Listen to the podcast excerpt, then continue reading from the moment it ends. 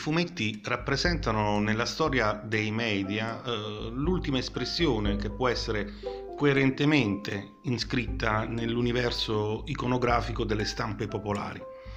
Il fumetto non nasce come prodotto rivolto a un pubblico di ragazzini, di bambini, di giovani, anche se è indiscutibile che saranno loro a determinarne il successo. Forse non è nemmeno un caso e, forse non è un caso che i suoi primi personaggi celebri sono dei ragazzini, dei ragazzini terribili, sono caricature di bambini in eterna lotta con eh, gli adulti.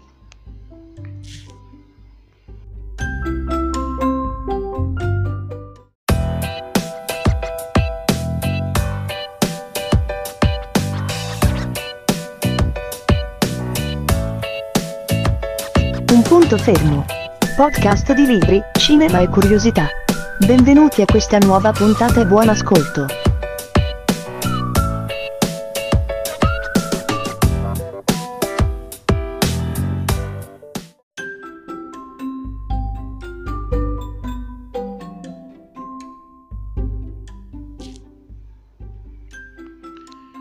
Il fumetto, eh, penso ormai lo sappiano tutti, nasce in America alla fine dell'Ottocento. Uh, perché lì? Uh, perché lì si è già in anticipo rispetto all'Europa ed è lì che inizia a prendere la società di massa. Il fumetto nasce come giornalismo umoristico, uh, con, una, con, un buon preciso motivo, aumentare la vendita dei quotidiani. In quel periodo sono tanti i quotidiani in competizione tra di loro e quindi cercano di conquistare un pubblico più vasto eh, come? Eh, inserendo pagine illustrate soprattutto in quella che era l'edizione domenicale.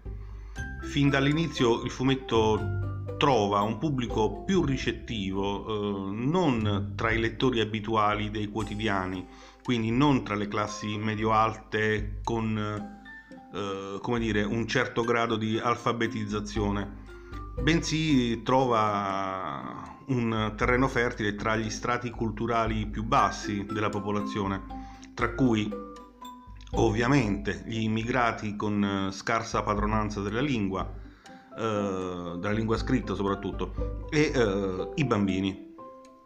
C'è una frase celebre di Hearst eh, rivolta proprio a chi scriveva i fumetti e dice che il fumetto dice che è il padre che compra il giornale uh, e i bambini non vedranno mai i vostri disegni se uh, i disegni non richiameranno prima la sua vista.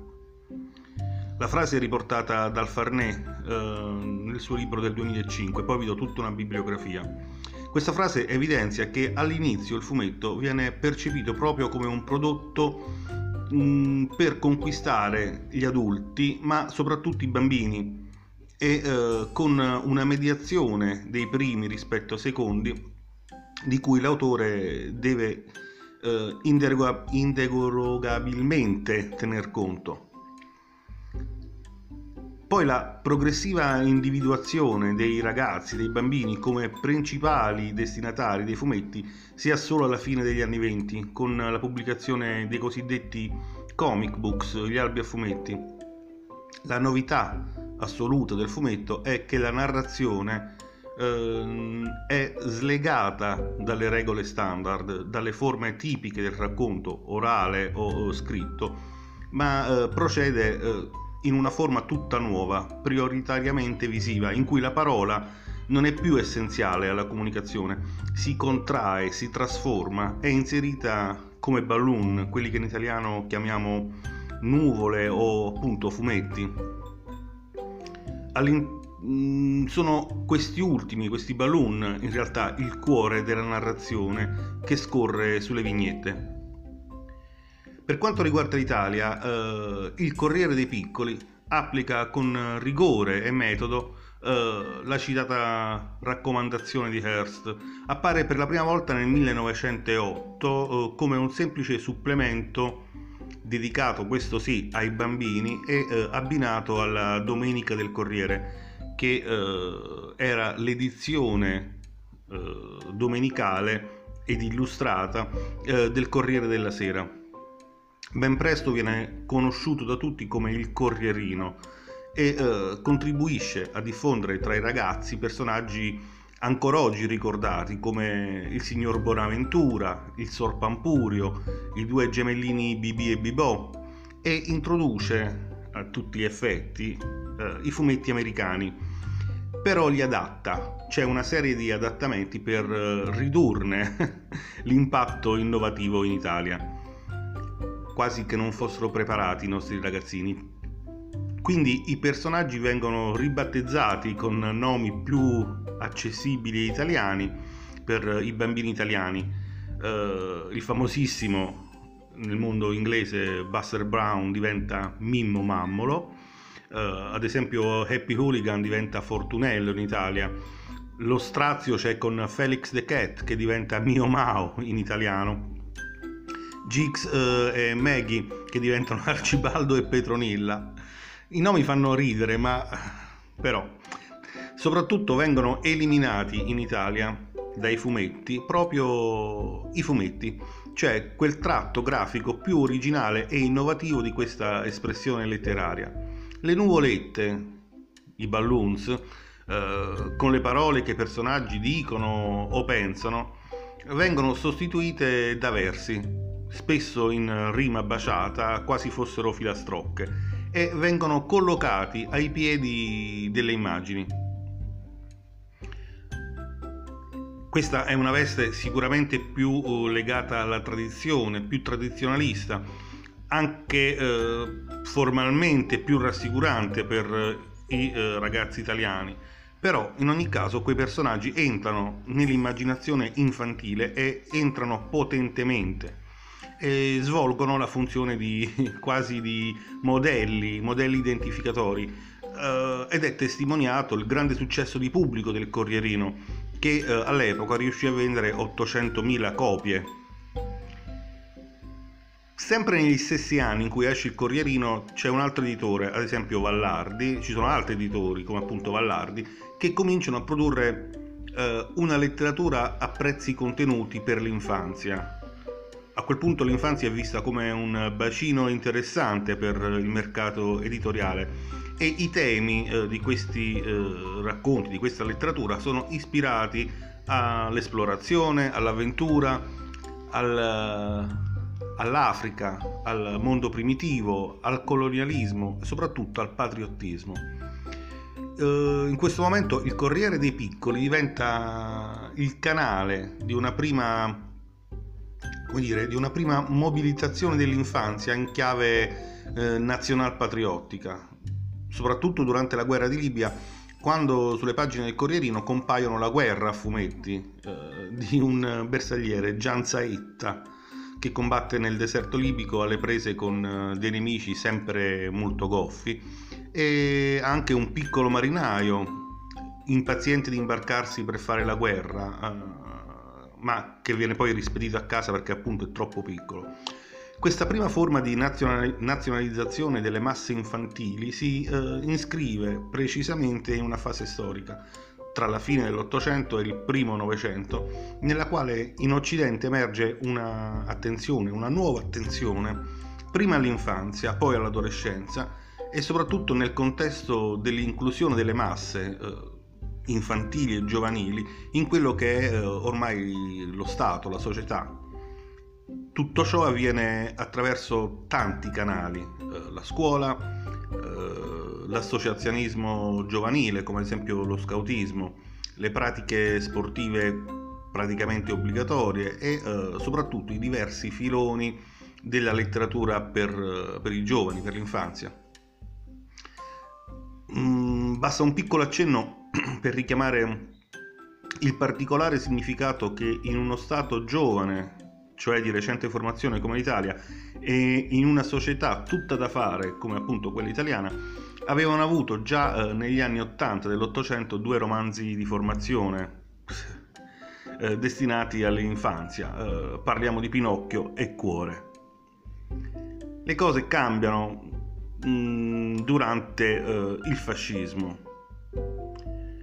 Uh, quelle prime forme di eh, nazionalizzazione delle masse infantili che erano emerse appunto all'inizio del secolo si sviluppano su una scala molto molto più vasta eh, sotto il regime fascista con tutte le sue strutture sia di controllo dei mezzi di comunicazione vecchi e nuovi sia di inquadramento e eh, potremmo dire quasi irregimentazione dei vari segmenti della società soprattutto e in particolare dei giovani di ogni fascia d'età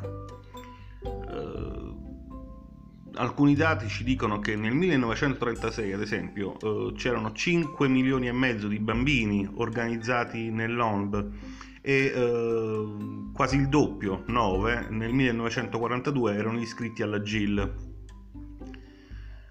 Tanti studiosi hanno osservato la eh, nazionalizzazione dei giovani diventa un fattore decisivo per la nazionalizzazione delle masse in quanto il bambino non è solo parte di un tutto del popolo, ma eh, ne diventa il prototipo, nel senso che la politica nei regimi totalitari e in particolare nel fascismo tratta questo popolo po- proprio come un, un bambino eh, da educare, conquistare, sedurre eh, e cerca di trasformarlo in un punto di forza, un'arma inesauribile nella competizione tra le nazioni, tra gli stati. Uh, il Gibelli, un altro studioso, uh, spiega che nel contesto del balillismo fascista, il mondo dell'infanzia come certezza del presente e promessa del futuro è garanzia di grandezza e resurrezione e uh, si insedia definitivamente al centro del simbolismo politico e della ritualità pubblica. Che dire, eh, nell'opera di mobilitazione delle masse, eh, di persuasione del popolo visto come un bambino, le immagini giocano un ruolo essenziale. Eh, quello del fascismo è stato spesso definito un regime di parole, eh, per l'uso sistematico della propaganda verbale, infarcita di retorica e slogan roboanti, a effetto. Uh, ma il fascismo mostra anche una spiccata predilezione per il linguaggio semplice delle immagini.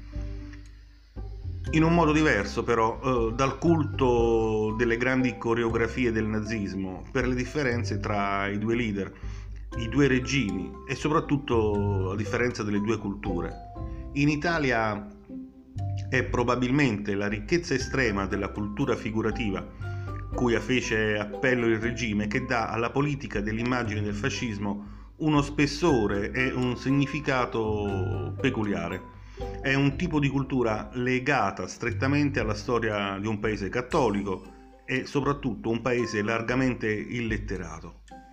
Il messaggio trasmesso dai fumetti non eh, passa attraverso il fascino, mm, che dire, eh, esoterico del cerimoniale quasi liturgico che era quello privilegiato dal, dal nazismo in Italia eh, piuttosto ricerca la propria efficacia nel linguaggio iconico, nel linguaggio chiaro, nel linguaggio eh, facilmente eh, decodificabile.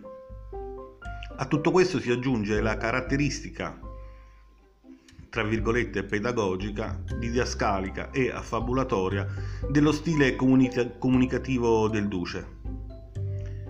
Uno che credeva di offenderci, racconta il Gibella, si lamenta eh, il maestro Mazza nel 1941, scriveva dalla Francia che Mussolini è soprattutto un maestro di scuola e tratta gli italiani come un popolo di scolaretti da educare. Purtroppo, ma non facciamo politica. Non può dunque sorprendere in ogni caso che un regime guidato da un maestro di scuola elementare e poi giornalista dedichi attenzione a questo genere di giornalismo illustrato per l'infanzia, che a tutti gli effetti è il fumetto. Già nei primi anni dell'epoca fascista, nel 1923, esce in edicola Il Balilla, che è un giornalino appunto a fumetti che eh, trasforma, trasfigura in eroi i protagonisti della marcia su, su Roma che è avvenuta qualche mese prima. E eh, il Balilla si pone in concorrenza proprio con il Corriere dei Piccoli, tanto da ispirarsi chiaramente anche nella grafica. Uno dei primi editoriali eh, del Balilla, firmato da Dino Grandi, recita Saluto! Il nostro giornale è dedicato ai fanciulli italiani, questi viventi fiori della nostra razza, educati al ricordo degli eroismi compiuti da quegli altri fanciulli che andarono alla guerra cantando e fermarono l'invasore sul Piave, e all'esempio di quelli che per la seconda volta salvarono l'Italia nelle vie, nelle chiese, nelle piazze, nelle campagne, riconquistando alla madre tutti i suoi figli. I nostri balilla, scritto con 50 punti esclamativi, raccolti in schiere ordinati, che saranno domani falangi animose, senti qua, troveranno in queste pagine l'alimento ah ah, della loro intelligenza e del loro cuore. Punto. Lasciamo perdere. Subito dopo il Balilla, che dura poco, un paio d'anni, esce un terzo concorrente al Corrierino. Di ispirazione cattolica questa volta, la Chiesa poteva mai restare fuori? No, quindi esce il giornalino che trovate ancora oggi nelle sagrestie. Comunque, l'editoria per ragazzi negli anni 30 prolifera, soprattutto grazie a editori come Mondadori, come Nerbini, promotori di tante pubblicazioni di generi più disparati, ma omologate ai contenuti indicati dal regime.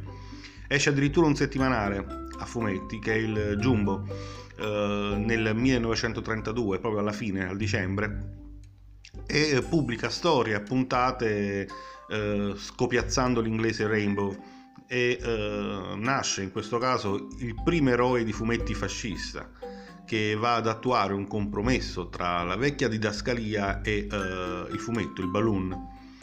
È proprio il 31 dicembre dello stesso anno, di fronte alla crescente notorietà dei personaggi di Disney, che eh, il Nerbini importa per la prima volta in Italia Mickey Mouse, pubblicando il primo numero di Topolino.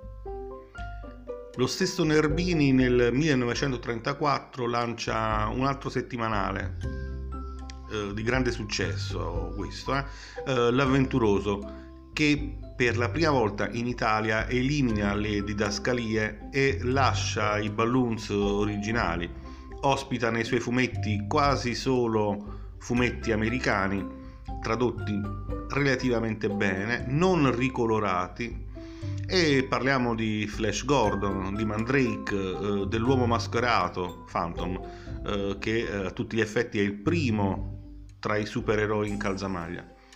Nemmeno un mese dopo esce fuori L'Audace, un altro giornalino, anch'esso con eroi tutti americani e qui c'è il successo di Tarzan. Esce ancora dopo qualche mese Lucio l'avanguardista, che è la versione italiana di Rob the Rover, che propone le avventure di un aviere bello, biondo, intrepido, difensore della giustizia, che ha un biplano nella versione italiana rinominato Dux e una fidanzata di nome Tata Romana a parte la traduzione dei nomi, fanno schifo, i fumetti erano davvero belli perché non erano italiani. Tanto quest'ultimo comunque quanto i tre precedenti fumetti eh, tuttavia eh, vengono fatti fuori dal, dal regime, vengono bloccate le pubblicazioni già nei primi anni 40. Sopravvivono invece a lungo dopo il ventennio eh, due giornalini, prima settimanali, poi quindicinali, poi mensili, poi non si sa. Eh, il Monello e l'Intrepido, eh, dalla casa editrice del Luca, che pubblicano esclusivamente solo materiale italiano. Resta in vita anche un altro giornalino, eh, un settimanale, il Vittorioso, di orientamento prettamente cattolico, eh, esce fino al 1966. Anche in questo caso i fumetti sono tutti esclusivamente eh, nazionali. Viene venduto nelle parrocchie e non nelle edicole e soprattutto è a tutti gli effetti il giornalino ufficiale dell'azione cattolica, con l'intenzione di contrastare i fumetti di largo consumo, soprattutto appunto l'avventuroso con uh, i suoi americani che vendeva all'epoca, che sono tantissime, 300.000 copie. Passano gli anni 30 uh, e uh, siamo nel decennio dei nuovi mezzi di comunicazione, dopo la radio, il cinema con il sonoro e soprattutto i cinegiornali ehm, c'è l'uso appunto a fini di propaganda da parte del regime di questi media E, eh, gli anni 30 quindi sono proprio il decennio di più ampia diffusione dei settimanali a fumetti e eh, nel 1939 arrivano a vendere, secondo i dati, quasi 2 milioni di copie. In realtà i lettori sono molto di più ovviamente, dato che i giornalini eh, passavano di mano in mano, venivano scambiati, venivano letti tra i ragazzi, tra i coetanei. Una testimonianza preziosa del ruolo educativo del fumetto per i giovanissimi nati purtroppo in camicia nera rimane la rievocazione del Corriere dei Piccoli eh, che fa Italo Calvino in una delle sue lezioni americane. Dice Calvino, vivevo con questo giornalino che mia madre aveva cominciato a comprare e a collezionare già prima della mia nascita e di cui faceva rilegare le annate. Passavo le ore percorrendo i cartoons d'ogni serie da un numero all'altro, mi raccontavo mentalmente le storie, interpretando le scene in diversi modi, producevo delle varianti, fondevo i singoli episodi in una storia più ampia e scoprivo e isolavo e collegavo le varianti in ogni serie. Quando imparai a leggere il vantaggio che ricavai fu minimo, quei versi sempliciotti a rime baciate non fornivano illuminanti informazioni, spesso erano interpretazioni della storia fatte a lume di naso, tali e quali come le mie da bambino. Era chiaro che il versificatore non aveva la minima idea di quel che poteva essere scritto nei balloons originali, perché non capiva l'inglese o perché lavorava su cartoons già ridisegnati e resi muti. Comunque io preferivo ignorare le righe scritte e continuare nella mia occupazione favorita di fantasticare dentro le figure e nella loro successione. Questo lo scrive Calvino nel 1993. Estraneo al mondo della scuola e al suo dovere della lettura, il fumetto rappresenta per i bambini dell'epoca e per gli adolescenti dell'epoca veramente il piacere della lettura, soprattutto associata alla fruizione dell'immagine. Gianni Rodari, eh, un grande esperto di letteratura per l'infanzia, scrive che il fumetto è la prima lettura veramente spontanea e naturale del bambino. Io direi che fino a un certo punto l'interesse principale del bambino al fumetto non è condizionato dai suoi contenuti, ma è in presa diretta con la forma e la sostanza dell'espressione, con il fumetto stesso. Il bambino vuole impadronirsi del mezzo, legge il fumetto per imparare a leggere il fumetto, per capirne le regole e le convenzioni, gode del lavoro della propria immaginazione più che delle avventure del personaggio, gioca con la propria mente e non con la storia del fumetto. Tuttavia la storiografia ha ampiamente sottolineato le ambivalenze del fascismo, che si definiva rivoluzionario ma antibolscevico, modernizzatore, soprattutto nelle forme di organizzazione del consenso e nell'uso dei linguaggi, ma d'altra parte tradizionalista nei valori. Eh, e di questo troviamo un'ampia conferma anche a proposito dei fumetti. Va detto in primo luogo che sul piano dell'uso della propaganda non si deve pensare a una distinzione tra fumetti eh, come dire, come il Balilla o Lucio l'avanguardista, che erano dichiaratamente militanti, da quelli prodotti da eh, editori formalmente perlomeno indipendenti. Basta notare come il Corriere dei Piccoli si presta subito a propagandare la guerra d'Etiopia. Però è soprattutto sul piano stilistico, sul piano formale e nella scelta dei personaggi che emergono scelte eh, sorprendenti o perlomeno in apparenza sorprendenti. Proprio l'avventuroso eh, che era edito da un fascista fedelissimo del regime come Mario Nerbini, che era un camerata della prima ora ed era in stretti rapporti con lo stesso Mussolini, diffonde in Italia tutti gli eroi dei fumetti americani sia, con, eh, sia pure con qualche eh, autocensura prudente. Ad esempio, che fa? Eh, l'eroina di Flash Gordon viene rivestita. Eh, nell'originale è molto più spogliata, discinta. Uh, Nervini soprattutto apre graficamente ai balloons, lasciandosi alle spalle le didascalie antiquate, le filastrocche imperanti fino al momento. Al contrario, i meno allineati al regime, come il Monello e l'Intrepido, e soprattutto quello che era veramente una bella rivista, L'Avventuroso di ispirazione cattolica, si attengono invece alla italianità dei personaggi dei fumetti.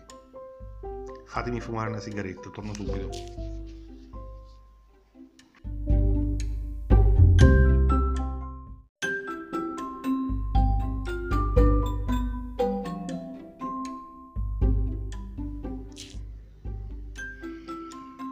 Naturalmente tutto cambia dopo le aggressioni da parte dell'Italia all'Etiopia, dopo le sanzioni della SDN, dopo la proclamazione dell'impero italiano e soprattutto dopo l'alleanza sempre più stretta con la Germania nazista e ancora di più con l'aperta ostilità verso quelle che venivano definite le plutocrazie occidentali, tra le quali gli Stati Uniti ovviamente. Eh, tutto cambia fino alle proclamazioni delle leggi razziali e antisemite del 1938. In verità eh, la polemica contro lo stile di vita e le diverse espressioni della cultura americana, dal ballo all'abbigliamento soprattutto femminile, eh, era iniziata già prima e apparteneva al volto tradizionalista, io direi retrograda, eh, del, del regime fascista, opposto a quello modernizzatore degli Stati Uniti. Si pensi che Louis Armstrong, nella sua unica tournée in Italia, eh, prima della guerra, nel 1935, venne presentato con il nome di Luigi Bracciaforte. C'è da piangere. Nella seconda metà degli anni 30 però l'escalation totalitaria, autarchica, imperialista e razzista del regime compie quasi una accelerazione secondo altre interpretazioni una svolta, ma in ogni caso ci sono ripercussioni anche nella censura e eh, nel controllo preventivo delle forme di cultura, che naturalmente risparmiano i giovani, non risparmiano il fumetto. Infatti, pochi giorni dopo eh, l'emanazione delle leggi razziali, i cosiddetti provvedimenti a difesa della razza italiana del 1938, Giorno 26 novembre, sempre del 38, quindi una, pochi giorni dopo, il regime fascista, con uh, una ordinanza del Minkulpop, uh, proibisce la pubblicazione di fumetti o comics americani, tutti eccetto Topolino. Un'eccezione sembra questa dettata personalmente da Mussolini. Il provvedimento ha ovviamente effetti diversi e disastrosi, secondo le differenti scelte editoriali delle varie case editrici. Il cattolico Il Vittorioso, che già ospita solo personaggi italiani, prosegue tranquillamente nella sua linea, ma a dimostrazione di quanto pervasiva sia ormai l'ideologia fascista, condivisa in larga misura anche nel mondo cattolico, lancia una nuova serie, quella dell'aviatore romano il legionario, che andrà avanti fino al 1940, proprio ricca di fascismo. A cambiamenti radicali invece è costretto l'avventuroso, che pubblicava il popolare e famosissimo Flash Gordon, che viene sostituito da un fumetto chiamato I tre di Macallè, che faceva piangere. Peggio ancora, Dick Fulmine eh, viene cambiato, il volto di Dick Fulmine viene cambiato con eh, i tratti del pugile italiano Primo Carnera, emblema di forza e di italianità. Vediamo quindi una vera e propria fascistizzazione dei fumetti, con eh, una eliminazione sistematica dei prodotti americani e la loro sostituzione con eroi e storie il più possibile conformi all'ideologia fascista. Questo produce una disaffezione diffusa verso il fumetto, cominciano a calare le vendite perché i ragazzini, i giovani sono più intelligenti di tanti adulti. I fumetti fascisti soffrivano di allusioni troppo esplicite, di richiami e riferimenti a una realtà di regime, le cui avventure si dimostravano giorno dopo giorno tragicamente reali.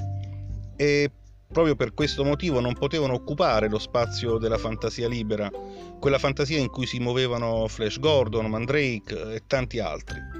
I tanti fumetti di regime che sostituivano eroi avventurosi con avventurieri in camicia nera nei teatri di guerra in cui il fascismo vantava il suo protagonismo bellico, potevano funzionare solo e soltanto come strumenti di propaganda ideologica, piegando il medium a una intenzionalità che mm, finiva per uh, impoverirlo.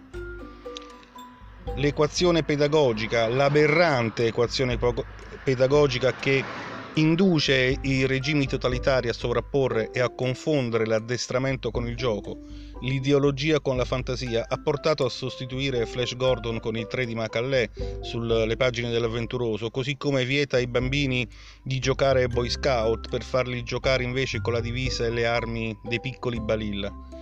L'ordinanza del Minculpop è un documento esemplare in questo senso perché al di là della censura vi sono due aspetti importanti da sottolineare. Il primo riguarda la riduzione del numero delle pagine a metà per quello che riguarda quelle dedicate alla pura illustrazione, che affermano così la supremazia del testo scritto anche all'interno delle riviste di fumetti.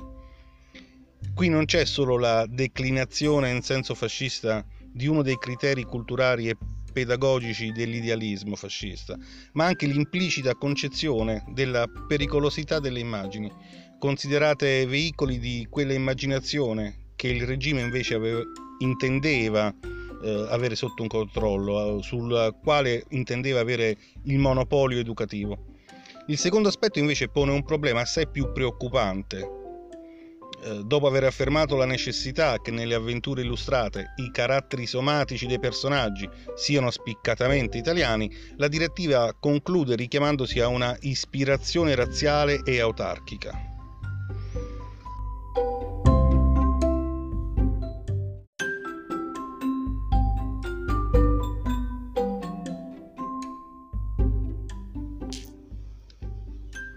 Clima degli anni di guerra condiziona anche i fumetti. A fianco di giovani balilla e di eroi della guerra abissina nascono strisce che ritraggono grottesche controfigure a fumetti dei leader nemici. Abbiamo quindi Trottapiano Rooseveltaccio, che naturalmente è Roosevelt, il presidente americano, e Stalino, il, il capo sovietico sanguinario. Sull'avventuroso compaiono addirittura le storie di Gizzo, che esaltano l'invasione giapponese della Cina. Anche Topolino, l'unico personaggio americano risparmiato dalla censura del 38, deve soggiacere a un ulteriore giro di vite dal gennaio 42, quando viene sostituito in corsa da una settimana all'altra da Tuffolino, un ragazzetto simile per caratteristiche fisiche e affiancato da comprimari facilmente identificabili in Pippo, Mini, Clarabella, Gamba di Legno e così via. Il disegnatore è Pier Lorenzo De Vita, eh, che diventerà successivamente uno dei più importanti autori Disney del dopoguerra. Nel dicembre 1943 eh, la mancanza del materiale proveniente dall'estero e eh, ormai anche di quello di produzione italiana porta addirittura la Mondadori a confluire, far confluire in un'unica testata eh, tre eh, riviste, Tuffolino, che era il vecchio Topolino, L'Avventuroso e Giungla, che escono quindi in veste unica e l'anno successivo addirittura si interrompono le pubblicazioni. Bon, brutta storia quella del fascismo, brutta storia quella del fumetto, ma uh, va osservato che per tutto il periodo esaminato i fumetti vengono sempre designati con altri nomi, uh, vengono chiamati cineracconti, cineromanzi, cineromanzi per ragazzi, uh, avventure illustrate.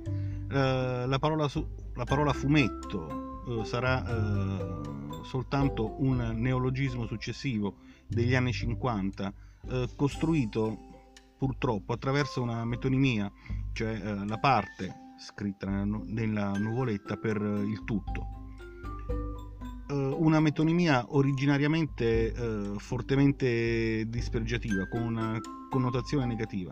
Basta pensare che nel suo trattato di letteratura infantile del 1958, quando ormai la parola fumetto era entrata nel linguaggio comune, il Santucci, Luigi Santucci, definisce il fumetto come una formula spuria, orrendamente antiestetica, che impasta parola e immagine in modo tale che l'una e l'altra, eh, nonché integrarsi, si uccidono vicendevolmente. Gesù Cristo. Anche da un punto di vista squisitamente fisico e sensoriale, eh, l'occhio è reso strabico per seguire contemporaneamente il palloncino scritto e la figura che lo illustra. È sempre il tizio che parla. Eh. Nelle vesciche bianche a forma di pera o di prosciutto che solcano le vignette, eh, la parola ha trovato la sua più squallida tomba. Veramente imbarazzante. Nella nostra cultura e nella nostra critica letteraria resisterà tuttavia a lungo, ben radicato il pregiudizio verso il fumetto, considerato un genere letterario decisamente inferiore e guardato con sospetto e diffidenza perché imputato di indurre i ragazzi all'abbandono della lettura e dei libri. Per fortuna ben diversa era, come abbiamo visto, l'opinione di Italo Calvino, che pure di lettura e di libri se ne intendeva. Alla prossima!